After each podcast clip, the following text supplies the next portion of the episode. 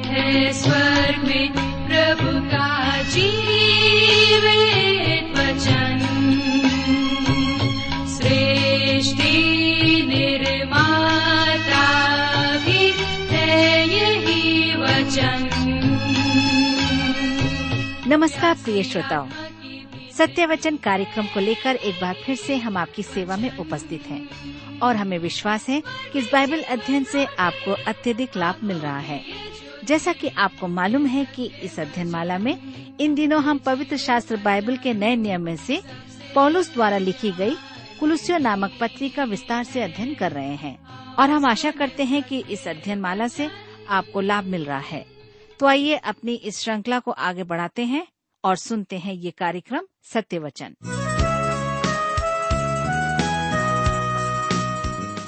प्रिय मित्र प्रभु यीशु के पवित्र और मधुर नाम में आप सबको मेरा नमस्कार। मैं कुशल पूर्वक हूँ और मुझे आशा है कि आप सब भी परमेश्वर की दया से कुशल पूर्वक हैं और फिर से आज परमेश्वर के वचन में से सीखने और सुनने के लिए तैयार बैठे हैं। मैं आप सभी श्रोता मित्रों का इस कार्यक्रम में स्वागत करता हूँ।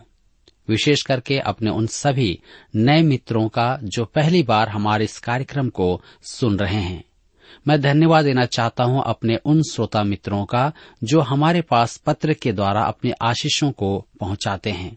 मैं आशा करता हूँ कि आप भी इस कार्यक्रम के द्वारा अपने आशीषों को हम तक पहुंचाएँगे। मैं आपको बताना चाहता हूँ कि आज हम बाइबल में से कुलूसियों की पत्री उसके चार अध्याय से अध्ययन करेंगे। लेकिन इससे पहले कि हम अपने अध्ययन में आगे बढ़ें, आइए हम सब प्रार्थना करें और परमेश्वर से आज के अध्ययन के लिए सहायता मांगे। हमारे दयालु और प्रेमी पिता परमेश्वर, हम आपको धन्यवाद देते हैं, क्योंकि प्रभु सचमुच में आप जीवित और सच्चे परमेश्वर हैं।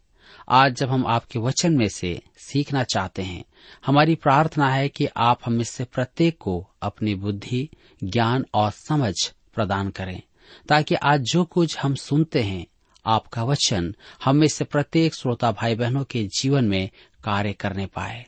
हमारी प्रार्थना है उन भाई बहनों के लिए जो किसी प्रकार की बीमार अवस्था में हैं, निराश हैं, चिंतित हैं, परेशान हैं या किसी प्रकार के दबाव में हैं या अपने जीवन के लिए अच्छी नौकरी की तलाश में हैं, जीवन साथी की तलाश में हैं, आप उनकी भी सहायता करें। आज के अध्ययन के द्वारा हम सबसे बोले और बातचीत करें। धन्यवाद प्रभु, हमारी प्रार्थनाओं को सुनने के लिए। विनती, अपने उद्धारकर्ता प्रभु यीशु के नाम से मांगते हैं। आमीन।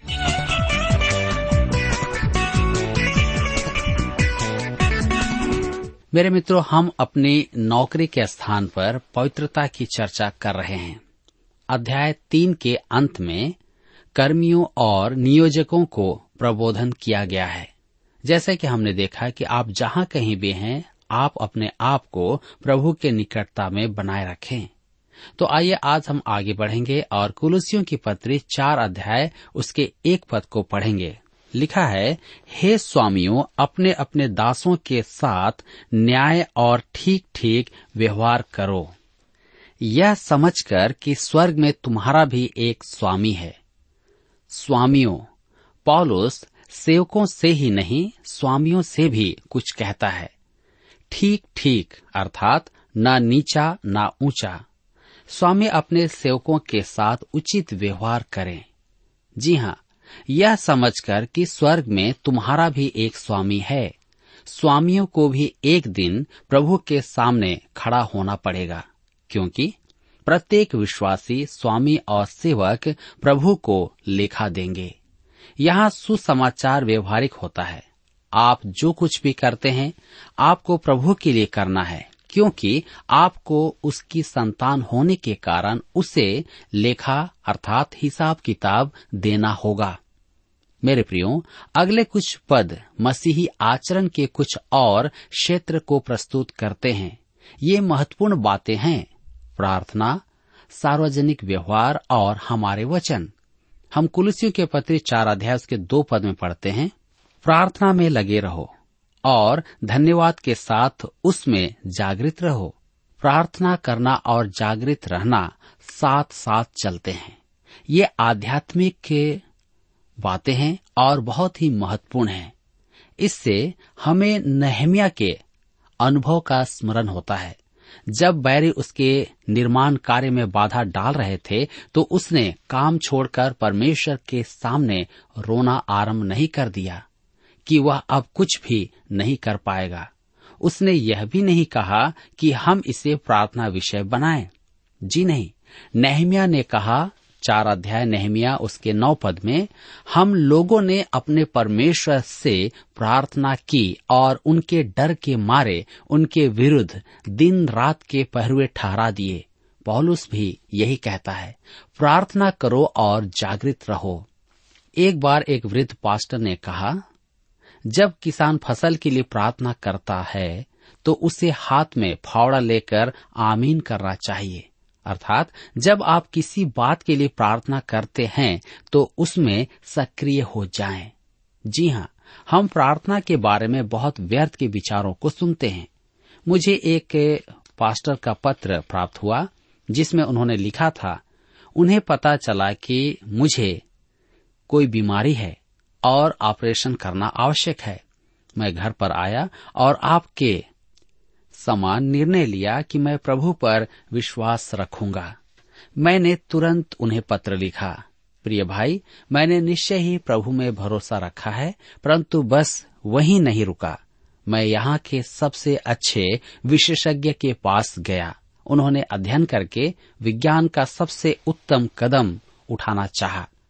और तब मैं ठीक हो गया। मेरे प्रिय भाई, यदि आप बुद्धिमान, विश्वासी हैं तो तुरंत अस्पताल लौटें और उनकी समझ में जो सर्वोत्तम है, उन्हें करने दें। चाहे वह ऑपरेशन ही क्यों न हो। आज बहुत सारे लोग विश्वास और विश्वास कहते हैं, परंतु वे किसी भी प्रकार के कार्य को करने से डरते हैं। आपको विश्वास के साथ आगे कदम भी बढ़ाना है। आप प्रभु पर भरोसा रखें। वह आपको सुरक्षित रखेगा। मैंने तो ऐसा ही किया। जागृत रहकर प्रार्थना करें, काम करें, यही व्यवहारिक है। तब हम देखते हैं कि धन्यवाद के साथ विश्वास रखें और परमेश्वर को धन्यवाद दें। वह आपकी प्रार्थना का उत्तर अवश्य देगा। हो सकता है कि उत्तर वह न हो जिसकी आप आशा कर रहे हैं या आप उम्मीद कर रहे हैं।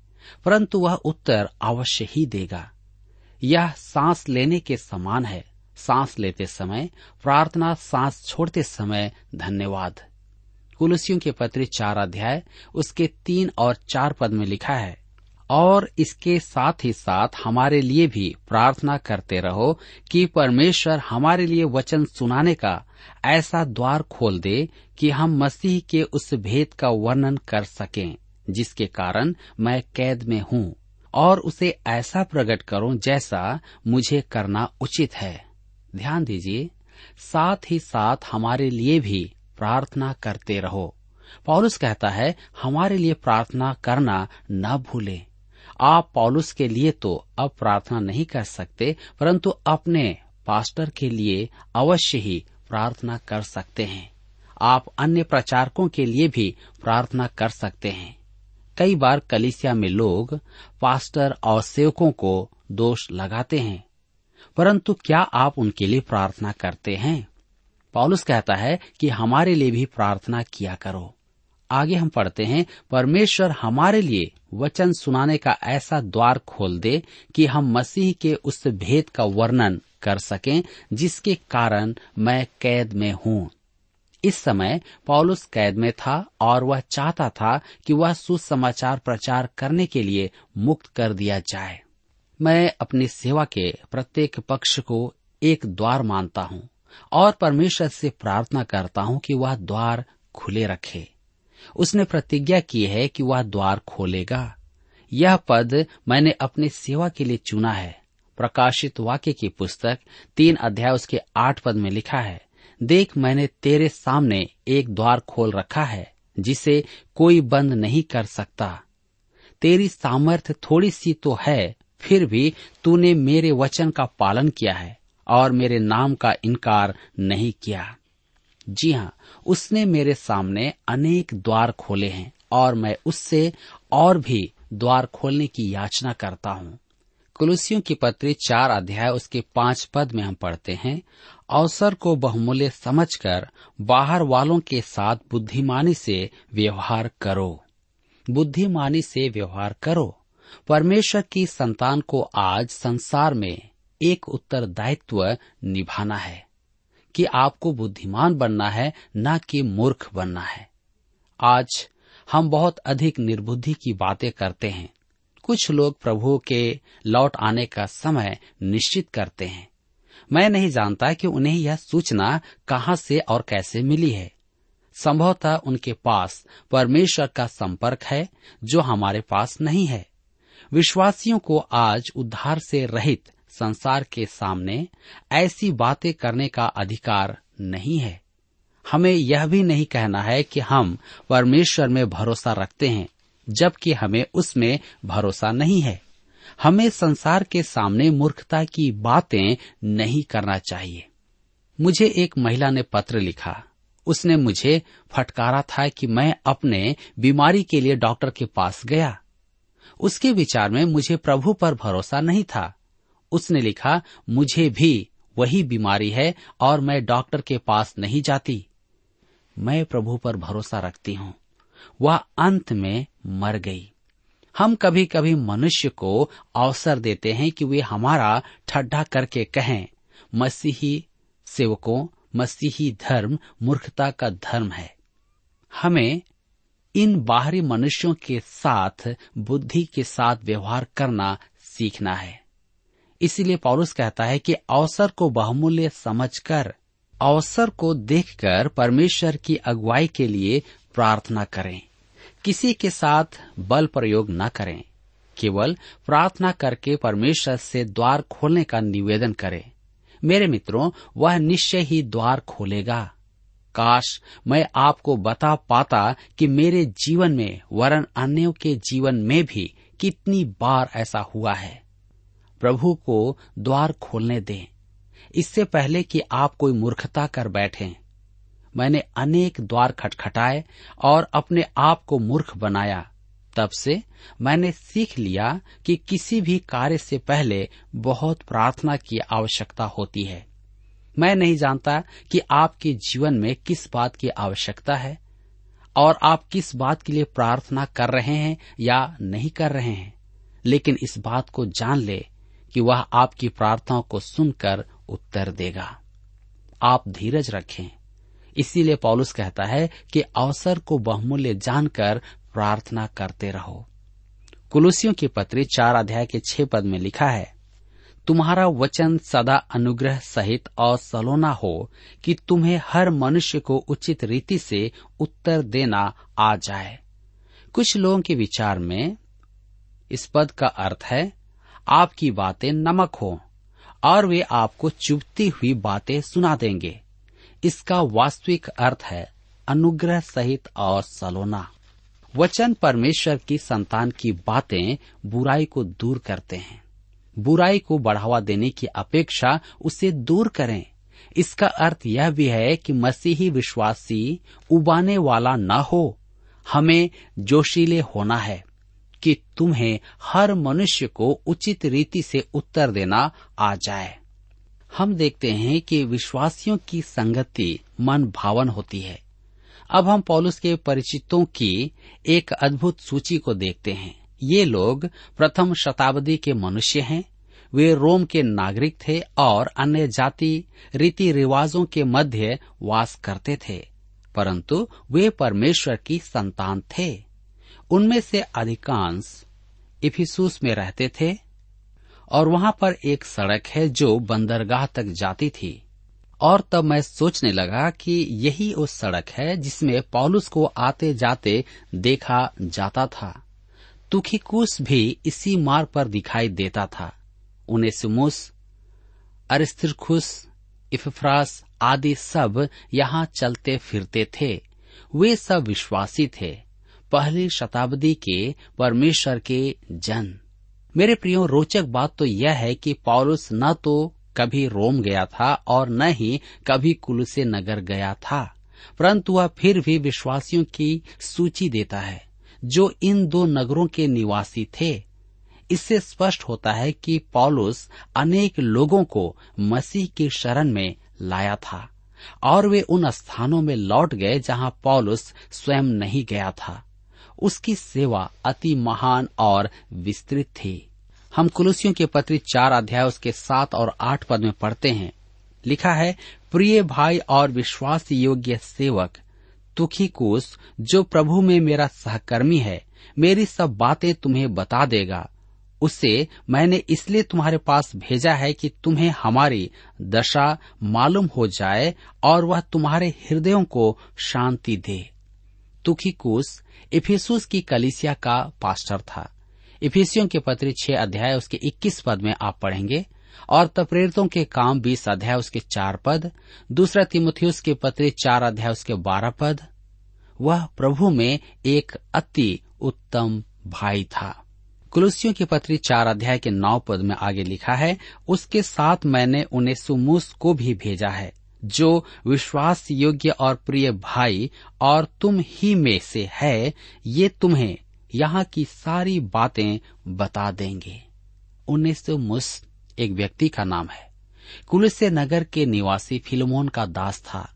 वह वहाँ से भाग गया था, परंतु पौलुस के द्वारा उसने प्रभु यीशु के वचन को सुना और उसे ग्रहण किया। अब पौलुस ने उसे उसके स्वामी के पास पुनः भेज दिया था। पौलुस ने फिल्मोन को लिखा कि वह उन्नीस मुस उसका प्रिय भाई है। इससे आप देख सकते हैं कि मसीह में संबंध नया रूप ले लेते हैं। स्वामी और दास अब मसीह यीशु में भाई भाई हैं। कुलसियों के पत्री चार अध्याय उसके दस पद को हम पढ़ते हैं। अरिस्तर खुश, जो मेरे साथ कैदी है, और मरकुस, जो बरनामस का भाई लगता है जिसके विषय में तुमने आज्ञा पाई थी कि यदि वह तुम्हारे पास आए तो उससे अच्छी तरह व्यवहार करना।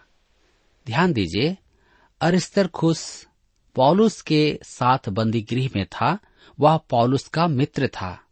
मरकुस, यहुना मरकुस, बर्नाबस का भांजा और मरकुस सुसमाचार का लेखक है। आपको स्मरण होगा कि मरकुस पॉलुस की प्रथम प्रचार यात्रा में आधे रास्ते से लौट आया था, जिसके कारण पॉलुस उसे दूसरी प्रचार यात्रा पर साथ में ले जाना नहीं चाहा। यहाँ पॉलुस से चूक हुई थी और पौलुस ने माना, मरकुस अब बदल गया था पॉलुस कुलुसी की कलिसिया से कहता है कि वे उसे अस्वीकार करने की चूक न करें, उससे अच्छी तरह व्यवहार करना दूसरा तिमुथियस की पत्री चार अध्याय उसके ग्यारह पद में पॉलुस कहता है, मरकुस को लेकर चला आ, क्योंकि सेवा के लिए वह मेरे बहुत काम का है। तब हम पढ़ते हैं कुलुसियों की पत्री चार अध्याय के ग्यारह पद में, और यीशु, जो इस्तुस कहलाता है, तुम्हें नमस्कार कहते हैं। खतना किए हुए लोगों में से केवल ये ही परमेश्वर के राज्य के लिए मेरे सहकर्मी और मेरी शांति का कारण रहे हैं। यीशु जो स्तूस कहलाता है, संभवतः यहोशु, खतना दल का विश्वासी। वह यहूदी था। इससे प्रकट होता है कि कुलसी की कलिसिया में भी इसराइली लोग थे, परंतु अधिकांश विश्वासी अन्य जातियों में से थे। ये भाई बहुत ही उदार थे और पॉलुस के सहायक भी थे। वे महान प्रचारक का काम भी करते थे। कुलसियों के पत्र चार अध्याय के बारह पद में लिखा है इफ्रास जो तुम में से है और मसीह यीशु का दास है, तुम्हें नमस्कार कहता है और सदा तुम्हारे लिए प्रार्थना में प्रयत्न करता है, ताकि तुम सिद्ध होकर पूर्ण विश्वास के साथ परमेश्वर की इच्छा पर स्थिर रहो। इफ्रास कुलुसे का पास्टर था और वह पौलुस के साथ बंदी गृह में था, अब उसकी सेवा, प्रार्थना की सेवा थी। एक प्रचारक लकवे का शिकार है, उसने अद्भुत ही निराशा भरा पत्र लिखा। मैंने उससे उत्तर दिया, मेरे पास आपके लिए एक सेवा है। आप हमारे लिए प्रार्थना करें। प्रार्थना करना भी एक सेवा है। यदि परमेश्वर ने आपको सक्रिय सेवा से हटा लिया है तो परमेश्वर के सेवकों के लिए आप प्रार्थना करें। इसका अर्थ है कि परमेश्वर ने आपको एक नई सेवा सौंपी है। उसके पास आपके लिए एक भिन्न काम है। कुलसियों के पत्र चार अध्याय के तेरह पद में लिखा है, मैं उसका गवाह हूँ कि वह तुम्हारे लिए और लौदिकिया और हियरा पुलिस वालों के लिए बड़ा परिश्रम करता रहता है। ये तीनों नगर पास पास में थे। लौदिकिया और हियरा पुलिस छह से दस मील की दूरी पर थे और कुलसी के निकट थे। तीनों नगरों में कलिसियाएँ थी। कुलसियों के पत्र चार अध्याय के चौदह पद में लिखा है प्रिय वैद लुका और देमास का तुम्हें नमस्कार। प्रिय वैद लुका, क्या यह उसका अति मन भावन संबोधन नहीं है? पहले तो पॉलुस देमास को सहकर्मी कहता है, परंतु यहाँ केवल देमास कहता है। पॉलुस उस पर अधिक विश्वास नहीं कर पा रहा है। आगे चलकर वह पॉलुस को त्याग देगा, जिसको हम लोग देखेंगे। कुलसियों की पत्री चार अध्याय के पंद्रह पद में लिखा है लौदिकिया के भाइयों को और नुम्फास और उनके घर की कलिसिया को नमस्कार कहना। इन नगरों में प्रसिद्ध मंदिर थे, परंतु विश्वासी घरों में आराधना करते थे। मैं मानता हूँ कि कलिसिया का आरंभ घरों से हुआ है और वे फिर से घरों में सीमित हो जाएँगी।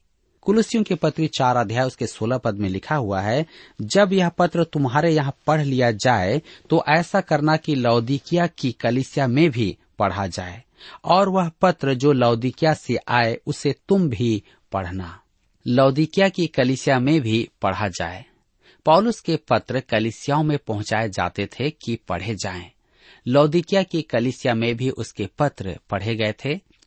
परंतु विद्वानों का विचार है कि यह पत्र इफिसूस की कलिसिया को लिखा गया पत्र था।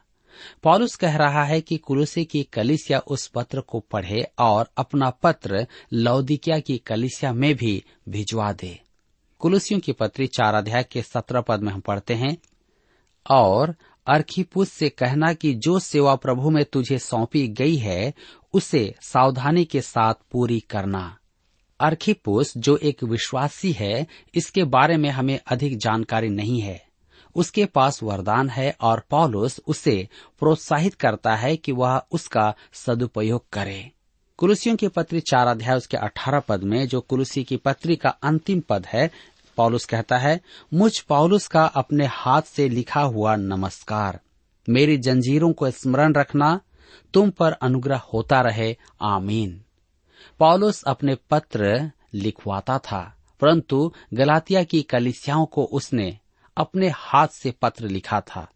यहाँ वह पत्र पर हस्ताक्षर करता है। पॉलुस एक बार फिर कहता है कि मेरी जंजीरों को स्मरण रखना, मेरे लिए प्रार्थना करना, तुम पर अनुग्रह होता रहे। आमीन। क्या यह एक महान पत्र नहीं है? पॉलुस ने उस कलिसिया को यह पत्र लिखा जहाँ वह कभी नहीं गया था, परंतु पॉलुस वहाँ के अनेक विश्वासियों को जानता था क्योंकि वे पौलुस के द्वारा ही मसीह यीशु को अपना उद्धारकर्ता के रूप में ग्रहण किए थे। मेरे प्रियो, यह क्या ही आनंद का विषय है कि आपके द्वारा भी कोई मसीह यीशु को जाने और मसीह को उद्धारकर्ता के रूप में ग्रहण करे। आज हम सबके लिए भी ऐसा मौका है कि हम परमेश्वर के वचन को दूसरों तक पहुंचाएँ ताकि प्रत्येक जीवन प्रभु में आए। और उस उद्धार का आनंद अपने जीवन में प्रत्येक महसूस कर सके। मेरे प्रियो, यहाँ पर आज हमारे अध्ययन का समय समाप्त होता है और इसी के साथ साथ कुलुसियों की पत्री का अध्ययन ही समाप्त होता है। अब हम अगले अध्ययन में एक नई पुस्तक के साथ फिर मिलेंगे। प्रभु इस वचन के द्वारा आप सबको बहुतायत से आशीष प्रदान करें।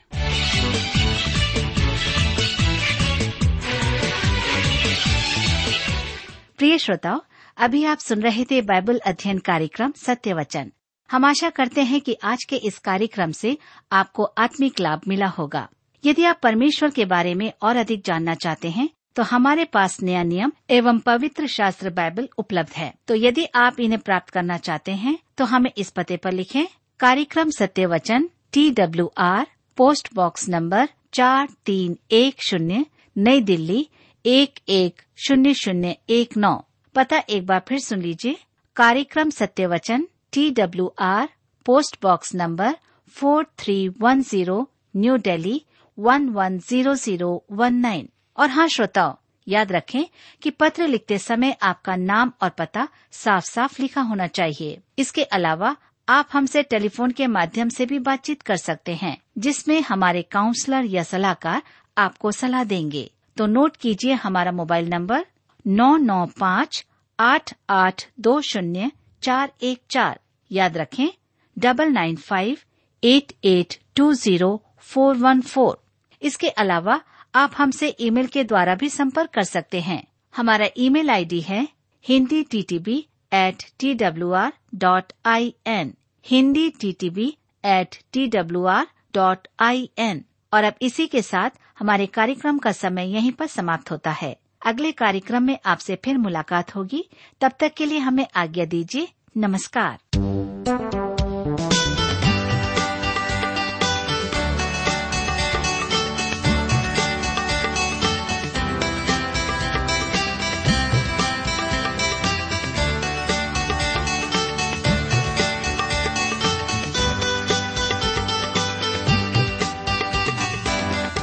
से मसीहा मेरे दिल में है आया। जब से मसीहा मेरे दिल में है आया। नया हौसला मैंने